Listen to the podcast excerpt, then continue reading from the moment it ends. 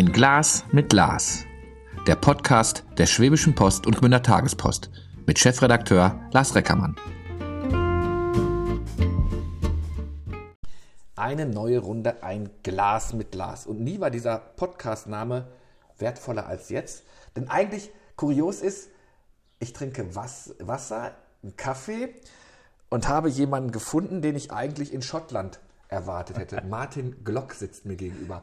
Rheinau Buch, da sitzen wir bei Ihnen an diesem wunderschönen Esstisch und Sie sind ein Whisky-Fan, wahrscheinlich auch Experte, oder? Könnte man so behaupten. Okay, Ja, wie oft waren Sie in Schottland oder wie wird man Whisky-Fan? ja zur ersten Teilfrage. In Schottland äh, mindestens schon zehnmal und dazu zähle ich jetzt auch nochmal Irland mit äh, viermal, wo ich war, weil das Uschgebar, also das äh, Wasser des Lebens, ähm, das sind die zwei Ursprungsländer. Deswegen nehme ich die Okay. auch gerne zusammen, ja. ähm, ich habe die Region hier als Bierregion, als Weinregion. Ähm, wie wird man, wie wird man Whisky-Fan? Durch eine Schottlandreise gekommen oder? Äh, ja, eigentlich schon. Ähm, einerseits, wenn man, wenn man in Urlaub fliegt, selbst in die Türkei oder irgendwo anders hin, ähm, dann sieht man im Duty Free oftmals dann diese Spirituosen, ähm, natürlich auch Rauchwaren oder irgendwas anderes. Und ähm, ich streife da immer gerne so durch und schaue mir die ganzen Geschichten an. Und dann hat man dann so Blended Whiskys wie Johnny Walker oder Hakes und alles drum und dran. Irgendwann nimmst du mal so, so eine Flasche mit und probierst die. Und naja, da, da ist der Groschen ein Stück weit gefallen. Sozusagen gebranntes Bier. Und äh, wenn man sich so ein bisschen tiefer greifend damit beschäftigt mit dem Thema, ähm, ja, gebranntes Bier, das dann destilliert wird und gereift wird. Und dann haben wir eigentlich schon den Whisky. Und äh, die Vielfalt, ähm, einfach in den großen Regalen, die hat mich schon immer beeindruckt. Und ich habe mir dann gedacht, Mensch, da musst du mal gucken. Und äh, ja, so ungefähr seit 25, 30 Jahren äh, mache ich das auch. So ein richtig Wie schönes. sind Sie? Ich bin 58, man sieht es vielleicht jetzt nicht, nicht direkt, aber Nein, ähm, er, ich sieht habe jünger, schon, er sieht jünger aus. er ich- sieht jünger aus, aber ich habe schon graue Haare, vor allem ich habe noch Haare, ja. ja, und äh, so, lange, so lange beschäftige ich mich eigentlich da damit, aber da muss man klipp und klar sagen, ich bin kein Trinker, sondern das sind Kulturgüter, genauso wie Wein oder wie, wie Biere oder wie Cognac oder Brandy. Und äh, man kann da, dem Genuss kann man dann wirklich frönen. Wenn man dann im Englischen sagt, man Grabbing macht und guckt ein bisschen tiefer rein in das ganze Thema, dann sieht man erstmal, was da läuft an Business, was bei uns in Deutschland so gar nicht ankommt, weil bei uns in den Regalen, was steht denn da? Da steht, steht äh, die amerikanischen üblichen Verdächtigen, Jim und Jack. Ähm, dann gibt es das ein oder andere, was man so, so äh, sonst noch sieht. Aber die große Auswahl, die hatte früher eigentlich, wo ich noch klein war, einfach gefehlt. Da hat man mehr den, äh, den Einfluss vielleicht der US-Amerikaner gespürt. Und wie gesagt, so vor 20, 25 Jahren ähm, haben sich langsam aber sicher die Regale gefüllt und da waren Flaschen mit unterschiedlichen Formen, Labels, Altersangaben, wo man sich denkt, ja, gütige Himmel, kannst ja nie im Leben alles durchprobieren, beziehungsweise wie schmeckt denn das Ganze? Ja, und äh, natürlich, Geld ist immer knapp. Ähm, äh, deswegen man äh, ist verheiratet und äh, ähm, hat Kinder. Äh, deswegen sucht man sich ganz bewusst vielleicht das ein oder andere Fläschchen raus. Und dann äh, gi- äh, ging es auch irgendwann mal los mit entsprechenden ähm, äh, Whisky-Tastings. Also Sie waren, Sie waren so um die 30. Ähm, so kann man sagen, so ungefähr 30, ein bisschen erfahrener schon. was war denn der erste Whisky, den Sie getrunken haben? Ich glaube, das war ein Hakes Whisky. Okay. Und äh, es sagt, wenn man so sagen kann, keine Schwein was. Entschuldigung, ich habe es gesagt. Alles gut. Ja. Ähm, Geschmacksrichtung? Ich finde ja, ah, ich, ich, bin, ich, ich bin echt ein Biertrinker aus Überzeugung. Und ähm, ich merke, ich, meine Sorge ist wie beim Wein, ich kann da gar nicht die ganzen, die ganzen Aromen raus, rausfiltern. braucht man auch seine Zeit. Am Anfang kriegt man einen Alkohol, einen hochprozentigen.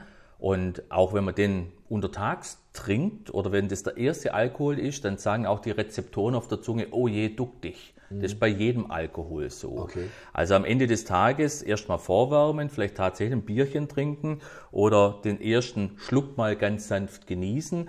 Dann sind die Rezeptoren beruhigt und die sagen, uh, das ist nichts Bösartiges, nichts Giftiges, so wie bei kleinen Kindern, dass man was Bitteres hat.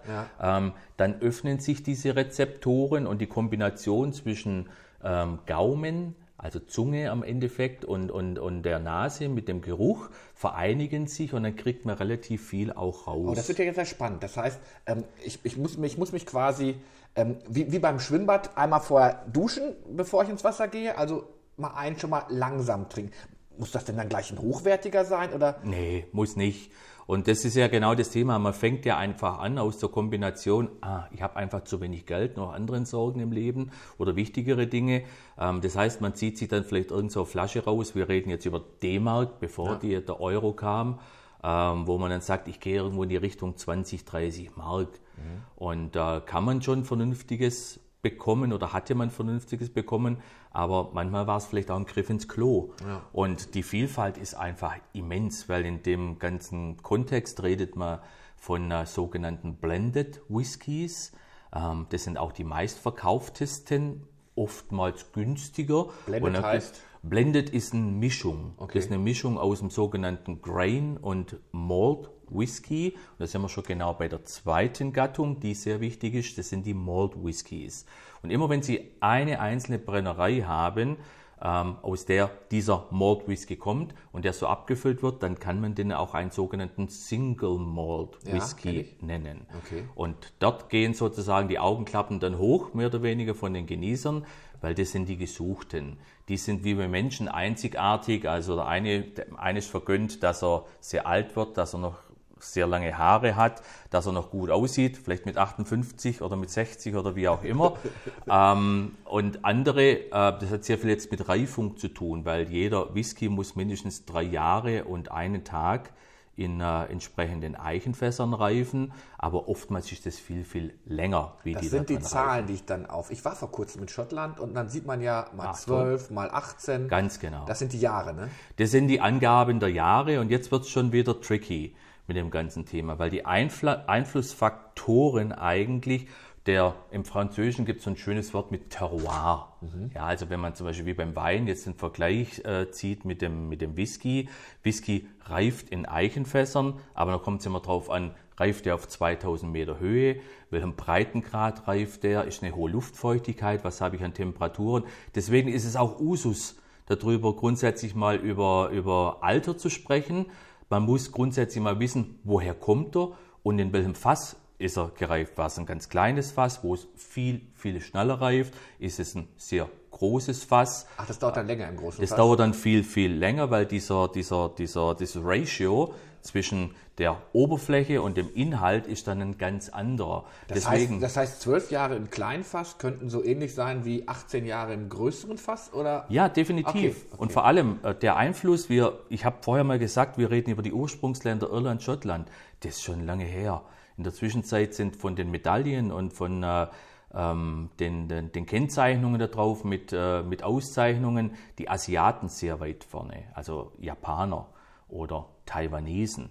Und die schreiben nicht so viel an Altersangaben oftmals drauf. Weil wenn sie einen taiwanesischen Whisky haben, ähm, dann ist der innerhalb von drei Jahren mindestens so schnell gereift wie ein Schotte in zwölf oder 15 Jahren. Oh, deswegen würde sich, deswegen würde sich, ich bin gleich fertig, ja. dürfen Sie wieder fragen. Deswegen würden sich zum Beispiel die typischen Käufer, die dann zum, zum, äh, zum Discounter gehen und sagen, boah, da ist ein Dreijähriger, von dem hat das ja mischt. Also mehr oder weniger, kann ja gar nicht so gut sein. Also das ganz viel gefährliches Halbwissen ist da quasi auch bei den Menschen. Ich wäre nie bei Taiwan auf, auf, auf Whisky gekommen. Ist, ist das so? so äh, sind das gute Whiskys? Ja sehr gute, sehr gute, sehr gute. Aber jetzt muss man wieder, muss man wieder sehen, die, die, die Kultur, die Whisky-Kultur eigentlich der Schotten und der Iren waren die ersten, also man spricht von den ersten Dokumenten von 1494 aus Edinburgh mit Bruder John Core, der für seinen damaligen König acht Boll Malz brannte. Maßeinheit, die gibt es heute nicht mehr. Der reine Whisky in der Reifung, der kam irgendwann um 1820 im Fass. Ansonsten haben die die roh, äh, also klare getrunken und äh, hochprozentig vor allem. Zu, zu den Asiaten zurück, da ist die Whisky-Kultur erst zwischen 30 Jahre in Taiwan ungefähr alt oder in, äh, in äh, Japan, muss man sogar sagen, viel älter wie in Deutschland. Ja, da gab es, jetzt müssen Sie aufpassen, den Namen, das ist immer, äh, wenn ich, wenn ich mit anderen Freunden darüber spreche, da gibt es zwei Namen. Der eine heißt Masataka Taketsuru. Okay. Und der, der, der junge Kerl damals, dem, dem sein äh, japanisches Unternehmen äh, sagte, Sake können wir, von dem her, Reiswein, alles drum und dran. Jetzt gehst du mal nach Schottland zum Bierbraukurs. Und dann kam der an, der Kerl, war gerade der Erste Weltkrieg rum, 1918. Ähm, und dann lernte der in Glasgow tatsächlich an der Uni das Bierbrau und hat dann festgestellt, pups, die können ja viel mehr. Die brennen ja da draus mehr oder weniger. Lass einfach den Hopfen weg, dann destillierst du das, tust in ein Fass rein und hast schon Whisky. Und dann ging der tatsächlich drei Jahre später zurück mit seiner, mit seiner schottischen Frau Rita, die im Übrigen sehr, sehr verehrt wird in der Zwischenzeit in Japan. Die leben beide nicht mehr, aber die äh, werden sehr, sehr verehrt. Und wenn es einen Rita-Wein oder einen Schnaps gibt, mehr oder weniger aus dem heutigen Nikka-Konzern, dann ist der sehr teuer. Und jetzt komme ich, spanne ich den Bogen wieder zurück zu dem teuer. Die Fertigungsmengen sind bei weitem nicht so hoch wie zum Beispiel in Schottland. Mhm. Ja, und deswegen die Exklusivität, die hohen Auszeichnungen, ähm, das Renommee, was sie sich geschaffen haben und die eigentlich etwas geringeren Mengen führen da dazu im Moment zu sehr explodierenden Preisen hat aber auch noch mit anderen Faktoren zu tun, dass die Asiaten sich seit 2014 war es, glaube ich, wenn ich es richtig im Kopf habe, internationalisiert haben. Da hatte der größte Getränkekonzern Japans, der heißt Suntory, die aufgehende Sonne. Das ist übrigens der zweite Name, den hatte Shinjiro Tori gegründet gehabt und äh, lebt auch nicht mehr. Ähm, der hatte damals die Nachfolger, die Führungsriege, äh, Geschäftsleitung hatte sich überlegt, wir sind Marktführer im asiatischen Bereich, ähm, jetzt wollen wir internationalisieren. Und dann haben die so ein kleines Unternehmen gekauft, das heißt Beam Incorporation. Sagt ja der Name schon, ja? Jim Beam. Und da gehört da dazu zum Beispiel Makers Mark Whisky, auch ein sehr bekannter Bourbon, Hagen Death Eis und tausend andere Dinge. Und durch dieses Problem, äh, da, da, da, entstand dann das Problem, weil Internationalisierung bedeutet, äh, man hat sofort einen offenen Markt. Aber dieser offene Markt bedeutet im Umkehrschluss wieder, Whisky muss reifen, hat man vorher schon mal. Ich kann jetzt nicht hergehen, machen Schnipper und sage, jetzt abfüllen, sondern ich habe gewisse Kapazitäten zur Verfügung einfach am Markt. Und deswegen sind auch dort ab 2004, 5, 6 sind die Preise explodiert. Damals ein normaler Zwölfjähriger, der ja, schätzungsweise, glaube ich, wenn ich es noch richtig im Kopf habe, vielleicht 59,90 kostet hatte, der liegt jetzt beim Dreifachen. Ja. Jetzt, jetzt waren Sie begeistert von Ihrem ersten Whisky und haben sich jetzt so ein Fachwissen äh, äh, äh angeeignet. Ähm, Wurde dann irgendwann die Leidenschaft geweckt? Also normalerweise bleibe ich so im, im, schottischen und irischen Raum. Jetzt äh, sind Sie dann auf Asien. Wie sind Sie darauf, darauf gestoßen, dass die, dass die Asiaten auf einmal in den Markt vordrängen? Weil Sie mal irgendwann was gesehen haben? Oder lesen Sie wirklich eine ganze Menge. Gutes Stichwort, wollte gerade auf Lesen kommen. Wenn ja. Sie jetzt meine Bücherregale anschauen würden zu dem Bereich Whisky, Rum, Gin, äh, weitere Spirituosen, das ist ethisch lang. Mhm. Und das ist auch der große Unterschied zwischen dem Internet und Wikipedia. Äh, auf Seite 1 und 2 zum Beispiel, jetzt wenn man das große, wichtige Web schaut, das ist ja auch wichtig, äh, findet man immer die gleichlautenden Informationen und selbst dort muss man noch verifizieren, stimmen die überhaupt? Also mit einem gewissen Fachwissen schmunzelt der ein oder andere darüber. Deswegen ist es mir auch wichtig, schriftliche Publikationen zu haben, einen, einen zeitlichen Aspekt da drin zu haben und ein Momentum.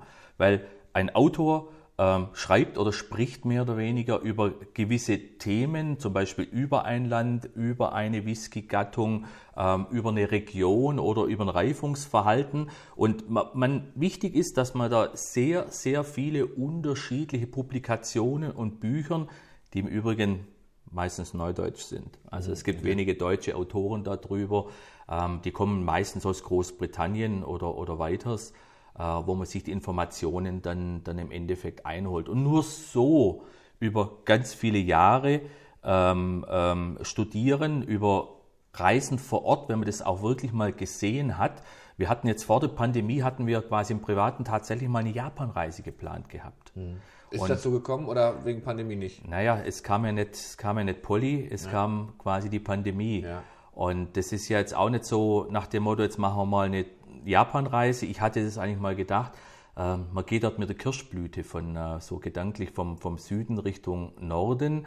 ähm, dass man da irgendwann vielleicht im März oder so äh, mal im Süden losfährt und drei, vier Wochen später dann auf der nördlichsten Insel auf Hokkaido dann landet. Da gibt es im Übrigen auch wieder eine sehr interessante Bereich, die schottischer nicht sein kann. Die heißt Yuichi. Und Klingt jetzt nicht schottisch, aber. Ja, es ist auch japanisch. ist auch tatsächlich japanisch. Und die hatte, jetzt sage ich zum zweiten Mal den Namen, das ist auch ein interessanter Name, dieser Masataka Taketsuru. Der hatte die damals, äh, während hier bei uns in Europa so dieser, dieser Zweite Weltkrieg begann zu toben, ähm, hatte der mit seiner Frau dann äh, sein Domizil gefunden, weil diese Insel kann nicht schottischer sein oder vom Breitengrad, weil auch dort gibt es Torfmoore, okay. die man teilweise zur Aromatisierung ähm, dann von, äh, von, äh, von Whisky nutzt, die meistens an den Schottland bezogen werden, an der Westküste liegen, wie zum Beispiel Namen wie Talisker oder wie Ardbeg, wie Lafroig, Lagavulin und die anderen üblichen Verdächtigen. Und das hat er nachgezeichnet, mehr oder weniger in Japan. Deswegen, wir hatten dort drei, vier Wochen war das geplant und da wären auch Leute bei mir aus dem Freundeskreis mitgegangen. Also die kleinere Nummer, eine Woche Schottland, das haben wir schon zigmal exerziert. Wir hatten eigentlich oder haben eigentlich schon jegliche Whisky- oder geografische Region von Schottland bis zu den äußeren Hybriden hatten wir schon angeschaut. Und deswegen ist da so eine Fachexpertise eigentlich auch entstanden, so ein quasi Reise, ich könnte jetzt Reisejournalist werden, ich könnte mit Deep Dive mehr oder weniger äh, auch ein Guide sein in, in entsprechenden Whiskybrennereien, wie die Herstellung quasi von der Bierentstehung über die Destillation bis zur Reifung funktioniert, vor allem die Einflussfaktoren dieser Fässer, weil das wissen viele auch nicht. Äh, ein Standard-Whisky, der typischerweise auch äh, sehr günstig bei den Discountern verkauft wird, der hat meistens auch eine ganz einfache Standardreifung, weil äh, Whisky wird selektiert vor der Abfüllung. Standardreifung heißt? Das sind meistens amerikanische Fässer. Ja. Man nennt es äh, im botanischen Quercus, also Eiche.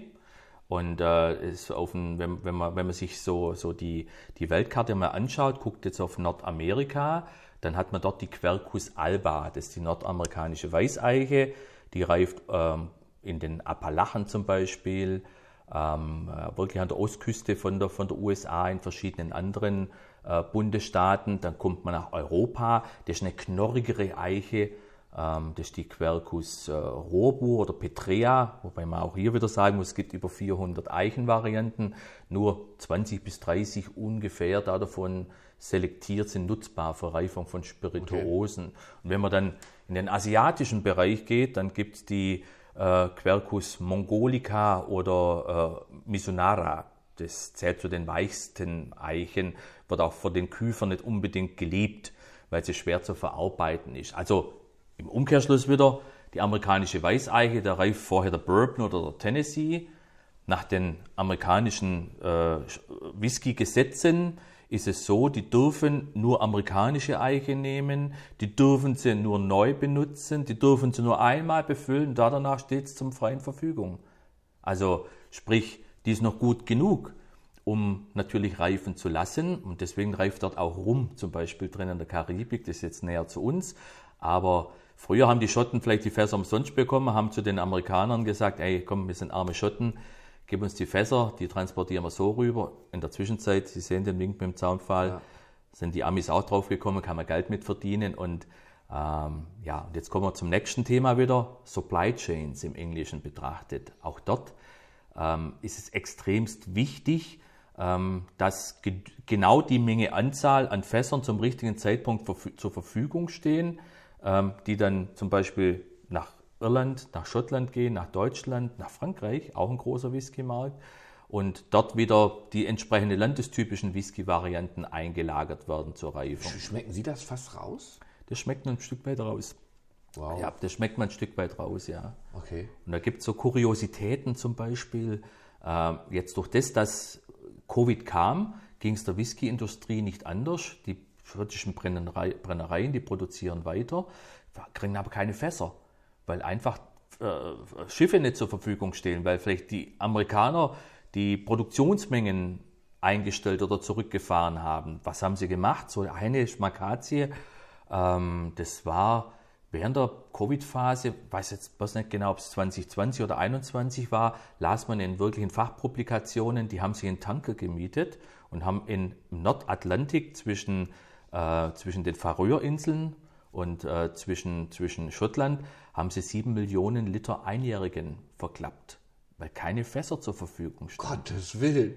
Und sieben Millionen ist we trotzdem weniger, obwohl es viel klingt. Ja. Man hatte es da noch begründet, wir haben keine Fässer, aber der Lachs würde besser schmecken. Das ist ja, das ist ja unglaublich, was die sich alles angelesen oder angelernt haben. Ähm, jetzt, jetzt haben sie gesagt, also aufs, aufs Fass kommt an. Ähm, es müssen doch nicht mal neue Fässer sein. Ich habe mal irgendwo gelesen, Nee. bloß die, die alten, in der schon viel gereift ist. Ähm, ähm, Ja. äh, wenn ich jetzt anfangen würde, ich sage, also meine, meine erste Beziehung zum Whisky, ich traue es mich gar nicht zu sagen, wenn ich so einem Fachmann gegenüber sitze, das war, Achtung, ein Irish Mist, weil der ein bisschen lieblicher war. Also Sie werden wahrscheinlich sagen, Irish Mist ist kein Whisky, das ist irgendwie eine andere Plörre, ich weiß nicht. Auf jeden Fall, der ging ganz gut. Als ich zuletzt in Schottland war, wollte ich natürlich auch, wenn du in Schottland bist, musst du einmal einen Whisky probieren. Natürlich. Und ich glaube, der Barkeeper meinte es gut und gab mir sofort einen, einen, einen rauchigen. Und das war mir dann schon wieder zu. Das ist aber ich hatte mich wahrscheinlich auch falsch vorbereitet. Ne? Wir haben Nee, gesagt, das ist tatsächlich ein Fehler. Das ist tatsächlich ein ganz großer Fehler von den erklärten Fachleuten, weil die dann immer sagen, das, was mir schmeckt, muss dem anderen auch schmecken. ah, okay. Und das ist ein ganz großer Fehler, weil wenn man so ein bisschen, ich mach's mal in Hochkomma, der erfahrene Trinker ist, ähm, Genießer, der schon seit langem äh, verschiedene Produkte probiert, der kommt in einen gewissen Komplexgrad rein von langen Reifungen, äh, von, äh, von ähm, Kombinationen der Reifung äh, bis zu diesem rauchig-torfigen oder Sherry-Tönigkeit. Ähm, das will man dann. Aber damit kann man auch entsprechende Einsteiger vergraulen. Wenn, wenn, wenn Sie anfangen, also ich kenne es beim Weintrinker, Nase rein, man guckt sich die Farbe an. Ist das Ja. beim Whisky ähnlich? Oder wie, wie, Das ist wie ähnlich. Okay. Doch, man nähert sich dem an, das ist so eine Folge. Man kann sich das zum Beispiel in der Flasche schon mal anschauen. Wichtig ist, wenn man das, wenn man das äh, lesen kann, also quasi inhaltlich meine ich jetzt, natürlich sind wir wahrscheinlich alle ich könnte es nicht lesen, ich weiß, was Sie meinen. Also, Also für mich steht, das böhmische es stehen Dörfer. viele Daten drauf. Einerseits natürlich äh, die Marke, die manchmal die Brennerei oder der Hersteller ist. Dann natürlich meistens eine Altersangabe oder wenn es nichts ist, dann nennt man das ein No-Age-Statement. Dann muss gesetzlich drauf sein, wie viel ist drin von der Flüssigkeitsmenge, wie hoch ist die Alkoholstärke, muss beim Whisky mindestens 40 Prozent sein oder mehr. Dann äh, steht eben drauf, wenn es meistens ein guter oder individueller ist, eine entsprechende Altersangabe, woher kommt er aus welchem Land. Und dann gibt es noch viele, viele Detailinformationen, wie zum Beispiel ähm, non-chill filtered, also er wird nicht kältefiltriert. Das ist wieder ein guter Vergleich kann man da dazu, wenn man von hochwertigen Alkoholen spricht, mit Olivenölen, weil da will man ja die nativen Olivenöle, man will die nicht filtriert haben.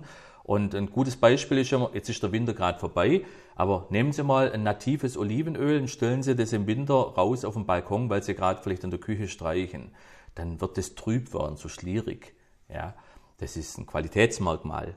Okay. Äh, Und das Gleiche ist eigentlich bei hochwertigem Whisky. Also wenn Sie einen nicht filtrierten haben, ähm, dann könnte der im Umkehrschluss, bei manchen kommt es vielleicht so an, ähm, kaputt sein oder ist nicht mehr gut, wie zum Beispiel so ein Apfelsaft irgendwie, wenn der, wenn der draußen steht. Nein, er ist gut.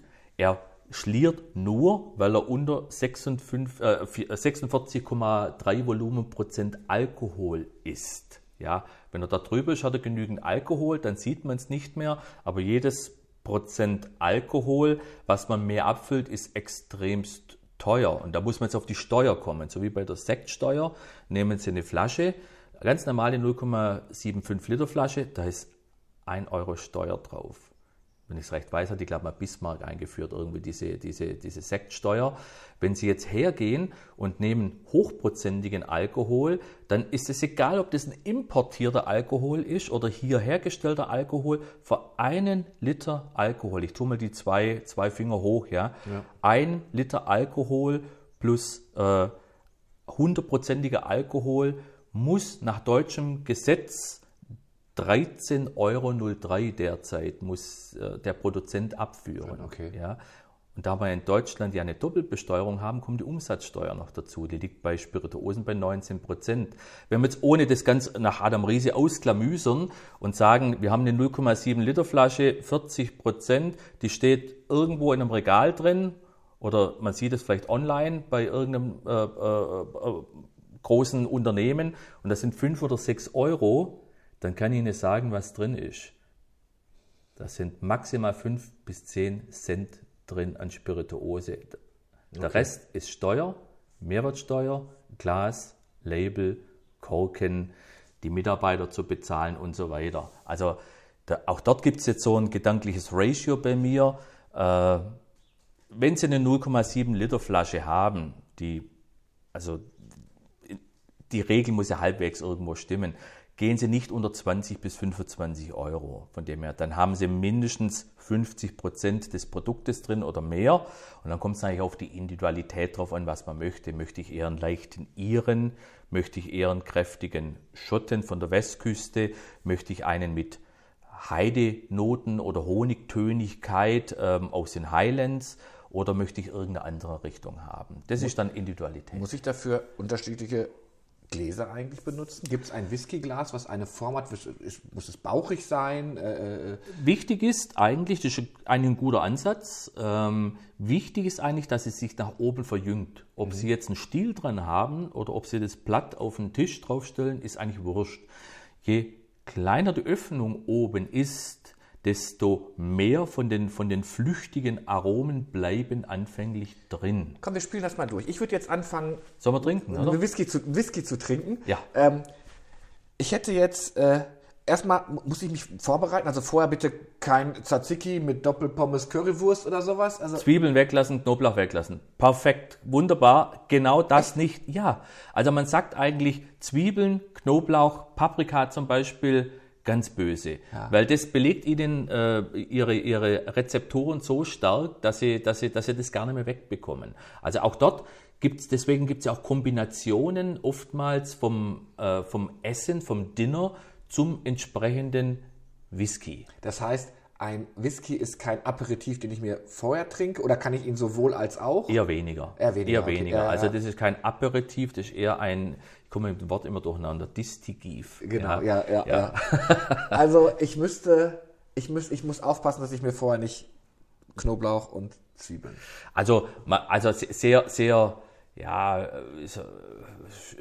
jetzt schwer vielleicht darzulegen. Also natürlich kann man das rausschmecken und ja. ein erfahrener äh, ein erfahrener Trinker oder Genießer, ähm, der kann ja es kommt ja das Wissen des Kopfes wieder dazu, das abgespeichert wurde. Ich habe jetzt was drin, das ist rauchig, torfig, das ist kräftig. Der holt ja quasi aus dem, was auf dem Gauen ist, holt ja diese Querinformationen okay, noch zur verstehe, Komplettierung ja, ja. Aus, dem, aus, dem, aus dem Hirn hinten mit raus, von dem her. Ich als Laie würde jetzt aber sagen, ich brauche erstmal ein Wasser, um zu, irgendwie zu neutralisieren alles?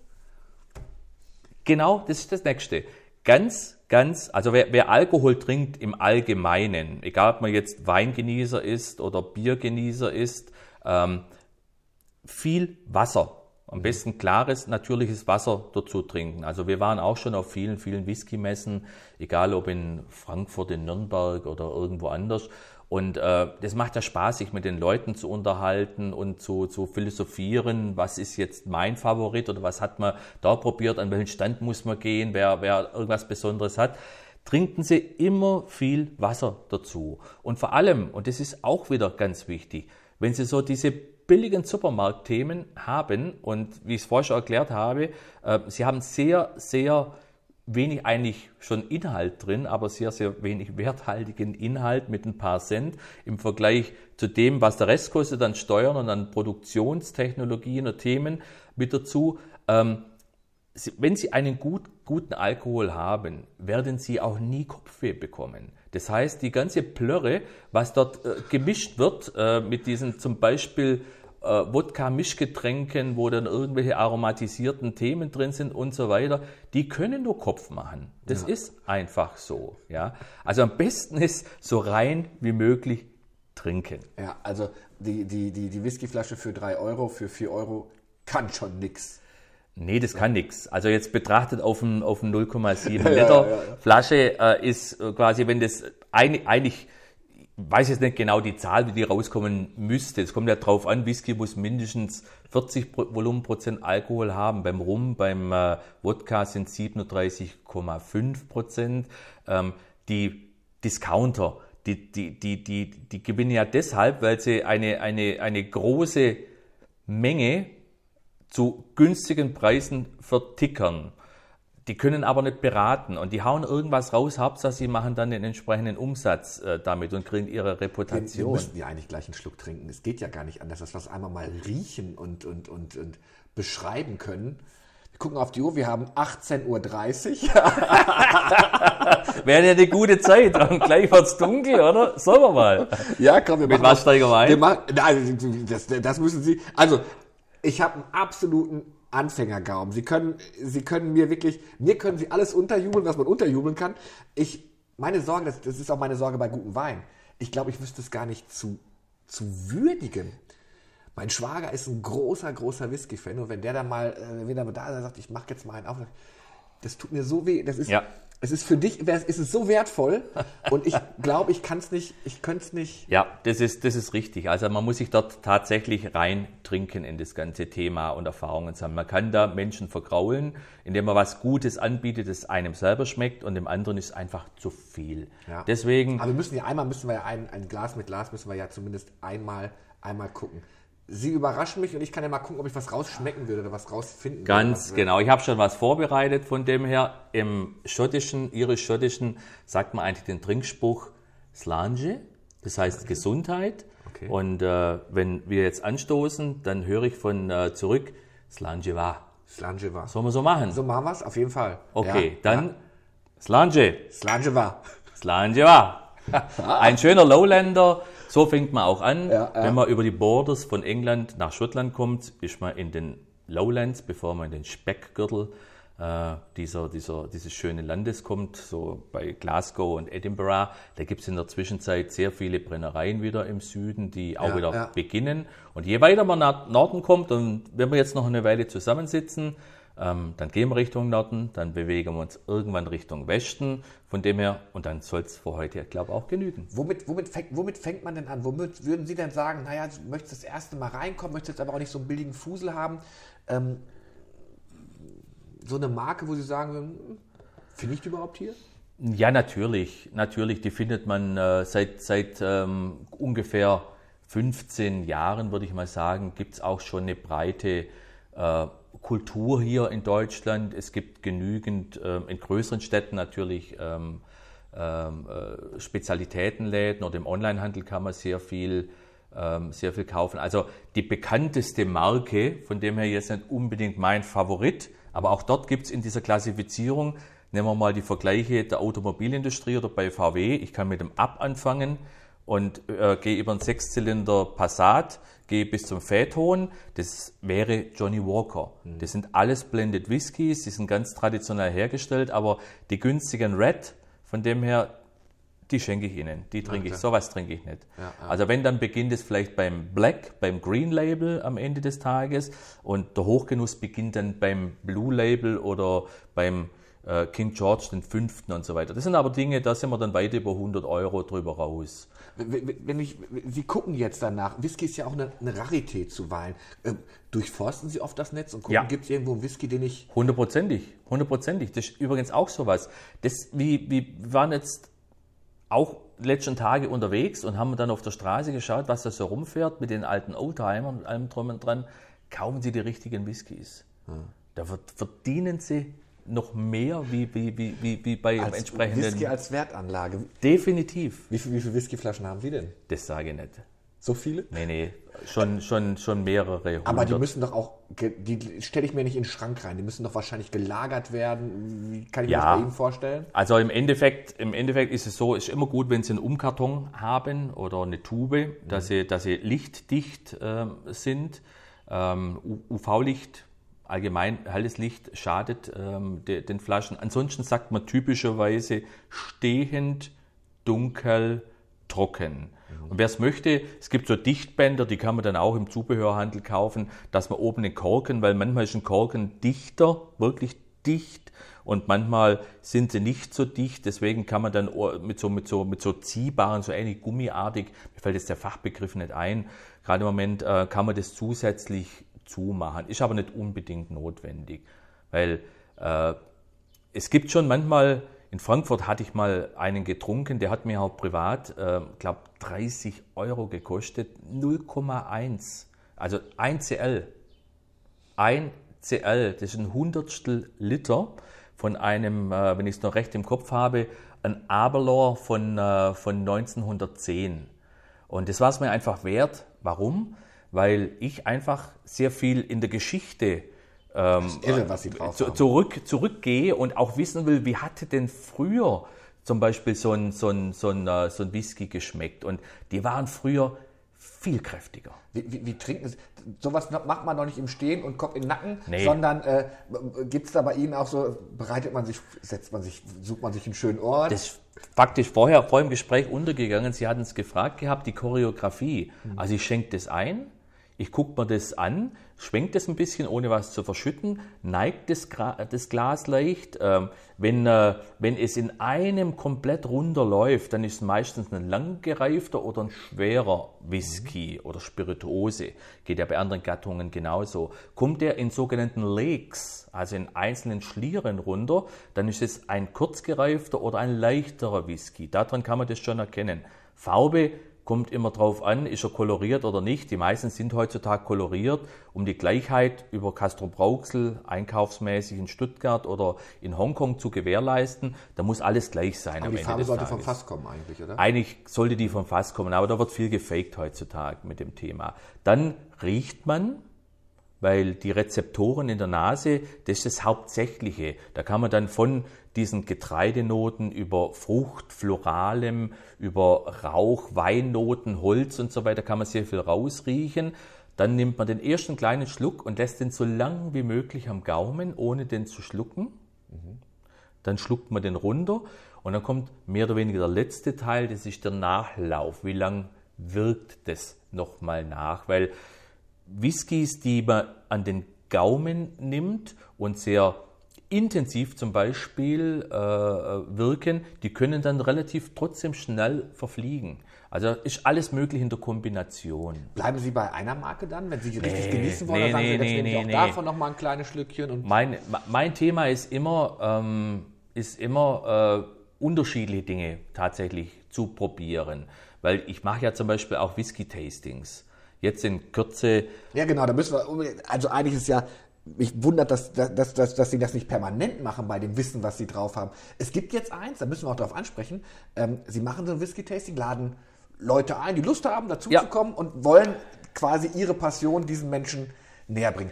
Muss ich, also ich, ich habe schon manche Whisky-Tastings gesehen. Ich traue mich da nicht hin, weil die denken, oh, die sind bestimmt alle so, so erfahren. Und dann komme ich da als absoluter Laie nee, an und blamier, nee, nee. Mich, blamier mich bis auf die Knochen. Überhaupt gar nicht. Überhaupt gar nicht. Weil ich schon den Strohhalm ins Glas stecke. Das, Thema, das Thema ist, man, es, es, kommt immer darauf an, wie man so, solche Whisky-Tastings durchführt. Die kann man ja heutzutage über die üblichen Verdächtigen auch im Internet buchen. Ja. Stuttgart 29,90 oder Würzburg 39,90, der und der Inhalt. Die sind meistens kurz ein, zwei Stunden, vier oder sechs verschiedene, 2CL. Ähm, halte ich persönlich nichts von, äh, von äh, weil da geht es nur um die Spirituose, aber weniger um das Hintergrundwissen. Ich habe einen ganz anderen Ansatz. Zu mir kommt man, ich habe zum Beispiel schon aufgearbeitet, ähm, die Geschichte Schottlands in Verbindung mit dem Nationalgetränk Scotch. Oder ich habe schon mal aufgearbeitet, also in Wort und Bild, ähm, das Thema, eben was wir vorher hatten, japanischer Whisky. Frage, ist dieser besser als schottischer Whisky? Kann Ihnen gleich auch die Antwort dazu geben. Äh, ja, die Antwort ist mehr oder weniger, lass uns wieder nach Schottland gehen. Ah, okay. War oftmals die Antwort. Oder eine, eine Premium-Whisky-Reise um die Welt ähm, haben wir schon mal gemacht. Und, und, und jetzt ähm, äh, in, in Rheinau im Limnes Tor, ähm, das findet am 23. Ähm, April, April ja. 22 ähm, findet es statt. Da spanne ich den Bogen noch weiter, weil wir sind dort in dem Limes Tor drin. Das ist Rom. Rom im Norden, direkt am Limes, äh, auf der Gemarkung äh, Rheinau. Und ich versuche den Bogen mal zu spannen über die Geschichte der Spirituosen. Noch gar nicht äh, einzugehen auf Whisky, äh, weil das kann man schon mal verraten. Eigentlich die Destillation oder das Wissen, das kommt wirklich aus dem, aus dem Zweistromland, Euphrat und Tigris. Und ähm, dann ging das über die Expansion der Araber, ging, ging das weiter Richtung Südeuropa, wo man heute noch, schon noch die, diese, diese spanischen Kulturen oder die Mischkultur ähm, äh, der Mauren und, und der Spanier oder der Iberen mehr oder weniger hat. Das ging dann über, über den Stiefel von Italien ging das hoch. Dann war natürlich auch Rom, hatte sich sehr stark entwickelt, ging dann über die Alpen Richtung, Richtung, äh, Richtung äh, Mitteleuropa, könnte man heutzutage von unserer deutschen Sicht aus sagen, haben sich dort die versucht dann die germanischen ähm, äh, Bereiche dort einzuverleiben. Meistens war die Grenze Donau und Rhein und die hatten sich dann eher auf Handel irgendwann mal geeinigt, aber die sind auch weitergegangen. Ähm, die haben irgendwann mal, das war sogar Cäsar, Julius Cäsar, der hatte 55 vor Christus, also vor in unserer Zeitrechnung, ähm, hatte der angefangen, zuerst mal überzusetzen über den Ärmelkanal. Der kam nicht einmal ganz bis zum heutigen London. Und dann hat er ein Jahr später hat er es nochmal versucht, ähm, aber all die Imperatoren danach haben dann den Job gemacht, weil was wollte man? Man wollte A, die römische Kultur, wollte man auch Richtung Britannien bringen, was heute Großbritannien heißt. Und man kam bis zum Hadrianswall. Man kam dann weiter, der nächste Kaiser war der Antonius, war bis zum Antoniewall. Aber der Rest lassen wir jetzt noch offen, weil da gibt es noch mehr, was oftmals gar nicht in den Geschichtsbüchern steht. Was für ein Whisky trinke ich denn dann am Limestor?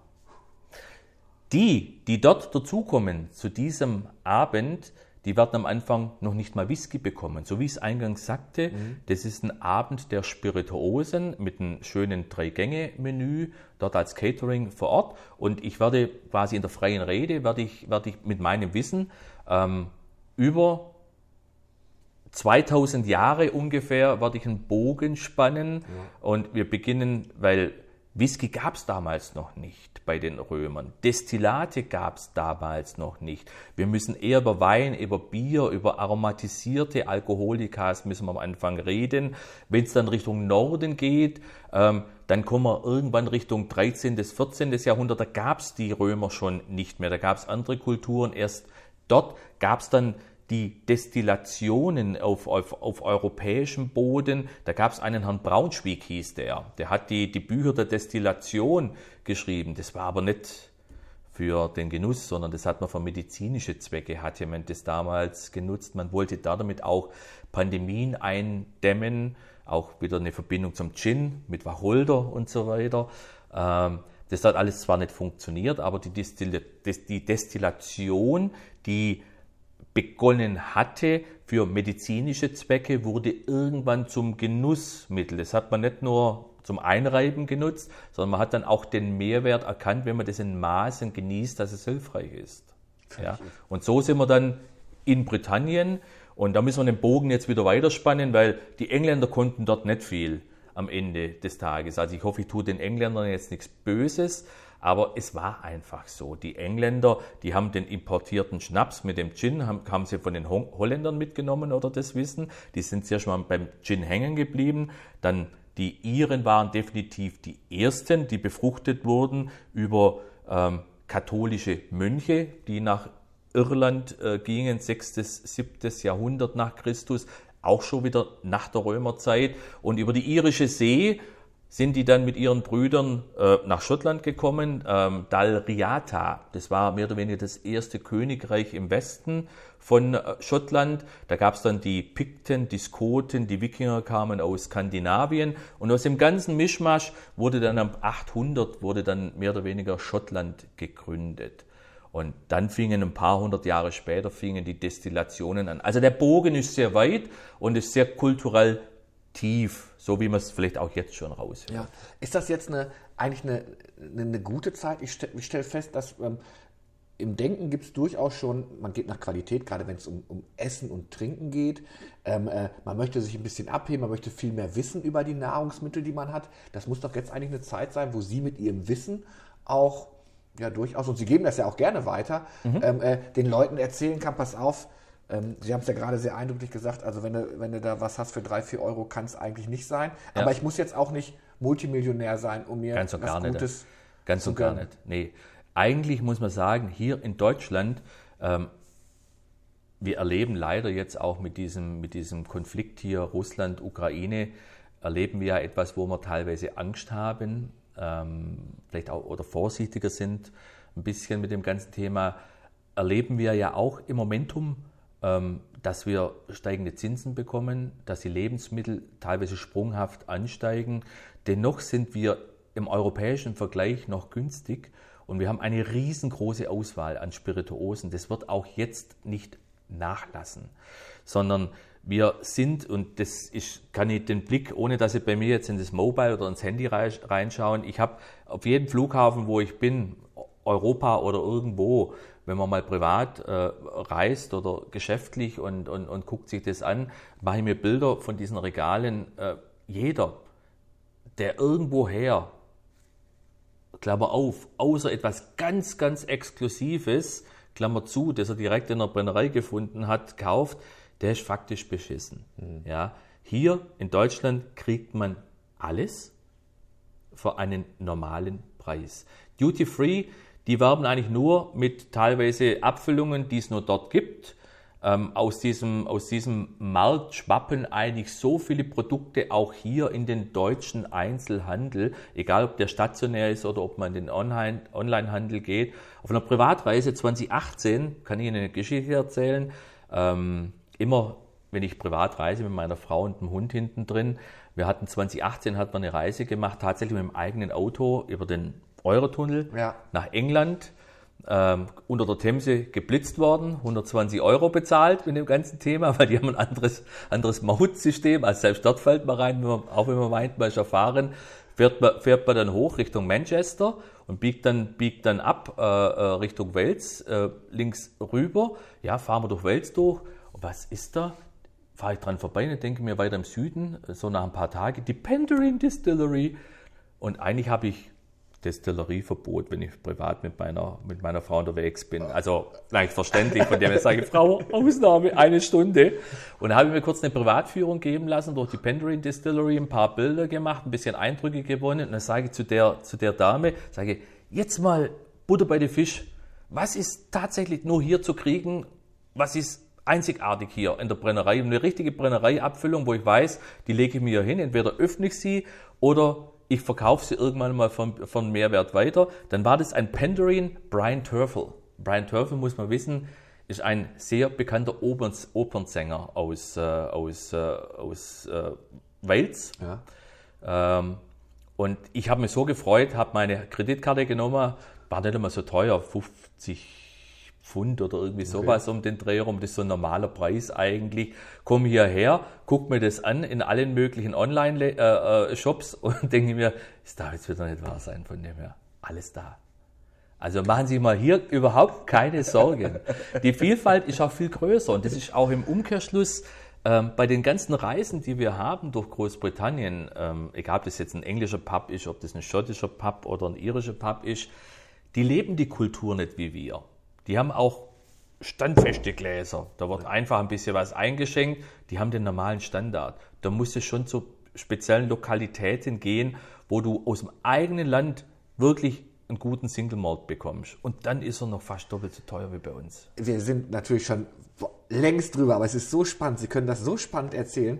Jetzt habe ich das, jetzt habe ich den Podcast gehört und sagte, Mensch, von dem Kerl möchte ich ein bisschen mehr erleben. Wie kriege ich denn mit, wo Sie gerade ein Angebot haben?